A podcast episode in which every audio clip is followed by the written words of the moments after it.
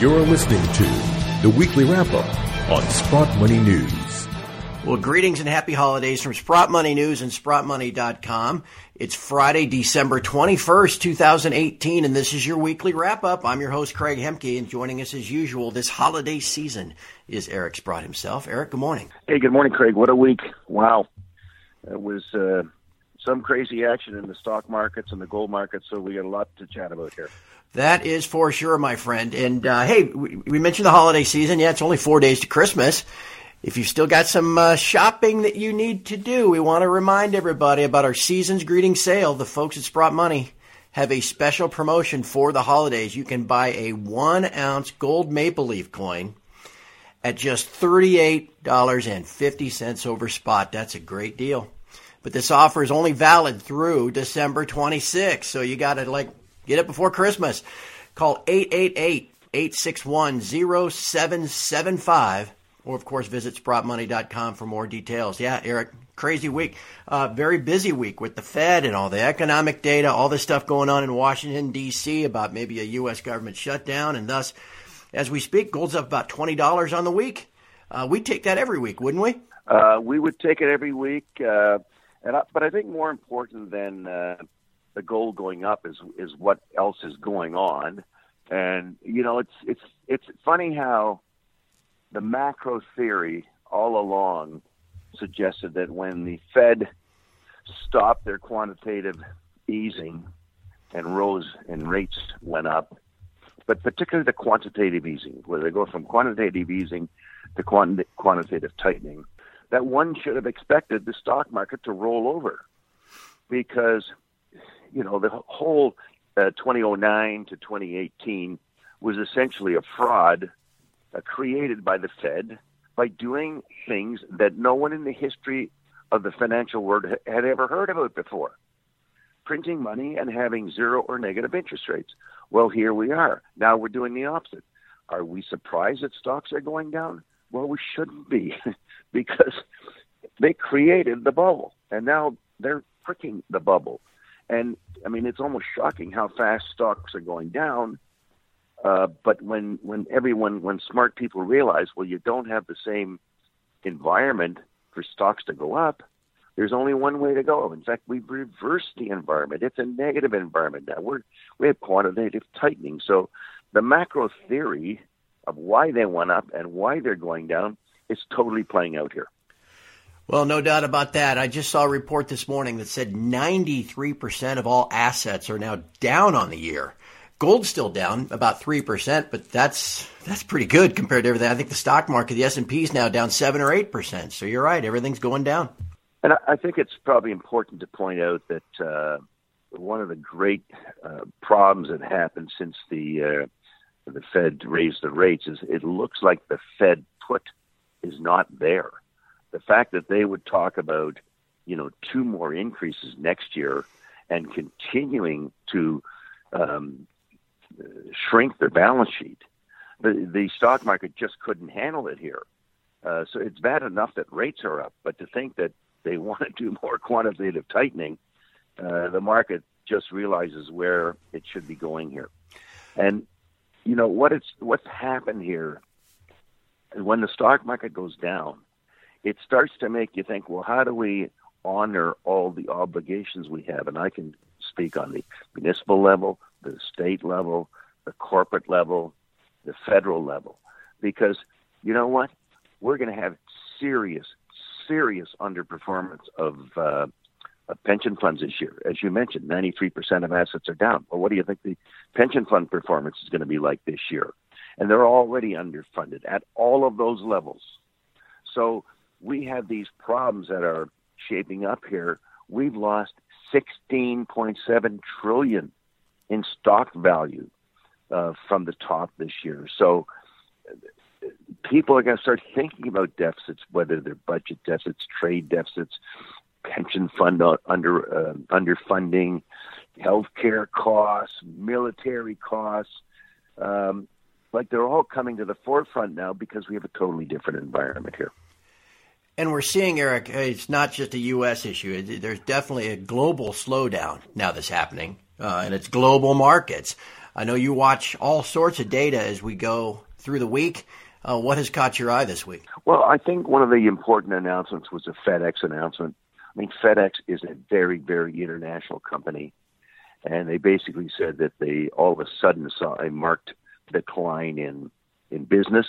And apparently, and I don't follow FedEx that closely, but, you know, 3 months earlier, or sorry, as little as a month or so earlier, they'd raised their estimate for the year, and now they've cut their estimate for the year, and they suggested they see a declining trend going forward into 2019. So that is a ominous warning that things aren't going well. Not that we need warnings, because we see housing, we see autos, we see retail, we see bank stocks collapsing, we see transports in a bear market.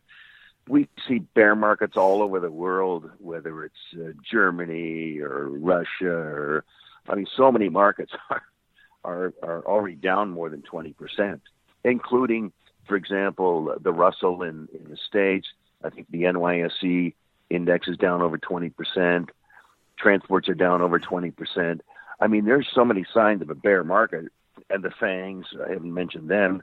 You know, there's so many signs that we're in a bear market. And, of course, the logic, the macro logic for being in a bear market is right there. So it's all manifesting itself. Eric, we've been talking for weeks, really, maybe even longer than that, about the likelihood of a year-end rally in the metals, how the last 5 years, each of the last 5 years, have seen a rally in both gold and silver that begins around the time of the December Fed, middle of the month. Goes through the end of the year, goes into the first part of the following year, where it looks like we're working on the 6th year in a row now. And now we're seeing some really interesting physical numbers around the planet.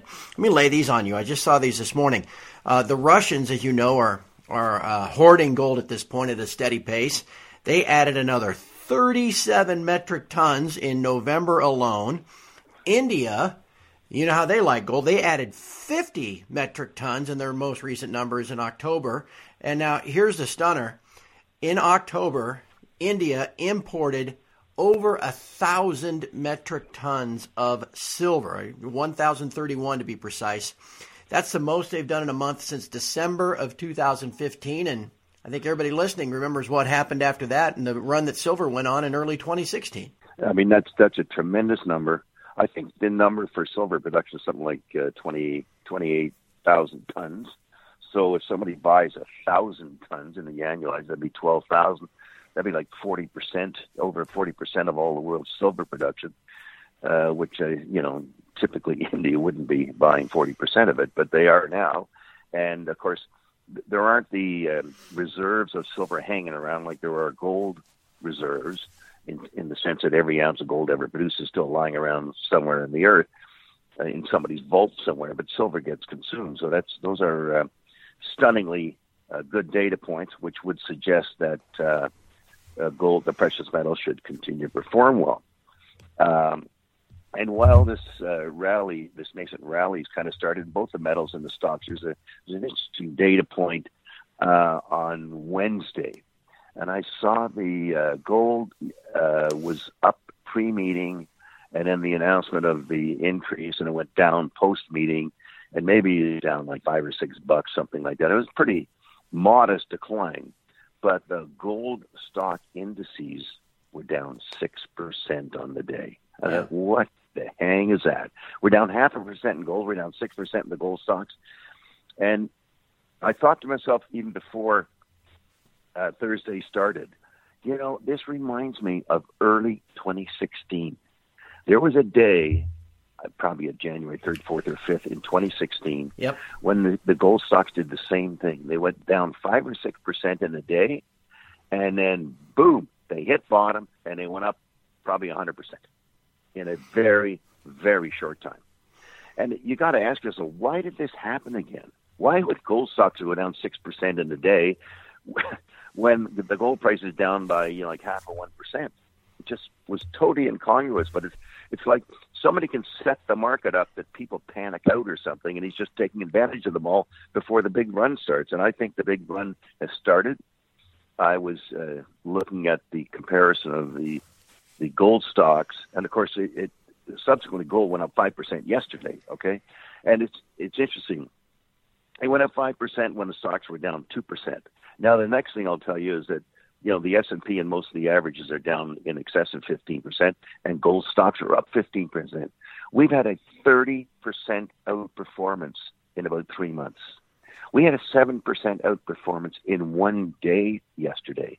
You're a portfolio manager. You're being brutalized. Nothing is working, except all of a sudden the computer shows you, oh, gold is working. Gold stocks are working. That's a thing that's gee, if I could outperform by 30%, I'd be a darn hero. But of course, none of them own them. But they're going to come around here. They will be, and undoubtedly, some are starting to come around. But I think we are set up for a bull market in gold and silver here. I think we're set up for a bull market in the precious metal stocks. I think all the signs are kind of there that the game is on. So it's I find it very exciting what should happen here going forward. Agreed. And Eric, before we wrap up, there was some interesting news on one of the stocks that you're involved in, that Novo Resources. I saw some stuff on that yesterday.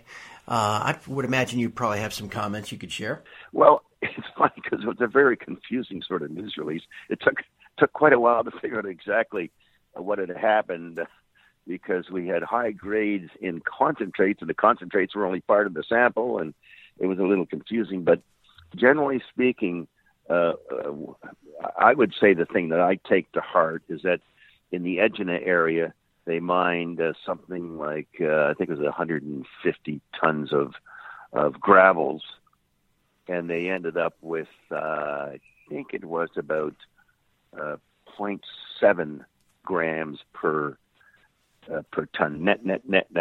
And that doesn't sound like much, but gravels are very inexpensive to process. And there were some calculations done suggesting there could be 36,000 ounces in every square kilometer down there, and I got 1,000 square kilometers. Well, if we multiply 1,000 times 36,000, you get an awful big number and an awful lot of gold. And this gold is stuff that had sort of it had fallen out of the conglomerates, because the conglomerates were eroded away. It just sits on the ground. So it sort of indicates that there's, one, a huge endowment of gold throughout the conglomerates, but the conglomerates are harder to mine. This stuff's just lying on surface. It's covered by about maybe a meter of dirt.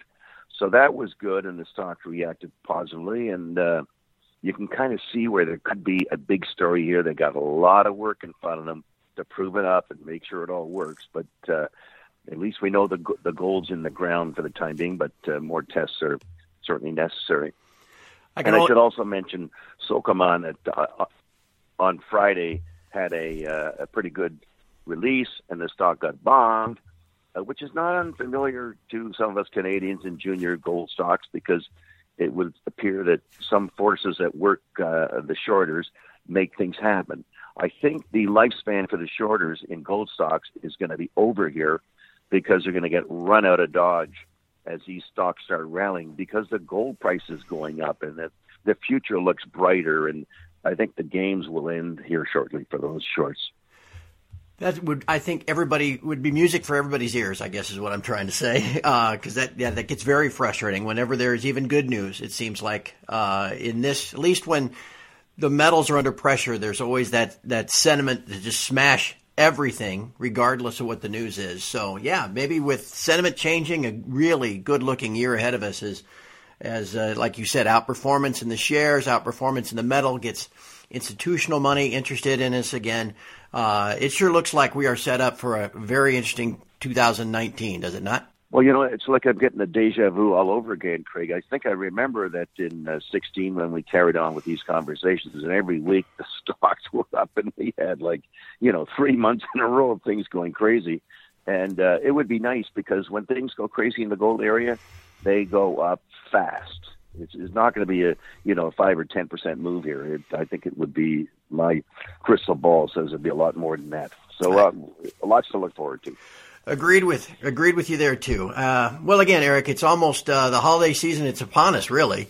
We're really close to the end of the year. And lastly, just as we wrap up, Sprott Money just wants to wish everybody happy holidays, filled with relaxation, fun, laughter, and really very best wishes for a prosperous new year. Same goes out to you, my friend. Hopefully a a great holiday season and a prosperous new year for you, too. Well, it's been pretty good, you know, for some of us that are sort of in the right places. It's been okay, and I hope that it's a lot easier for everybody in 2019, and I suspect that's what's likely to happen. So all my best to all the listeners and to you, and we look forward to our last broadcast next Friday, if that is the way it's going to work out, and all good prospects in the new year.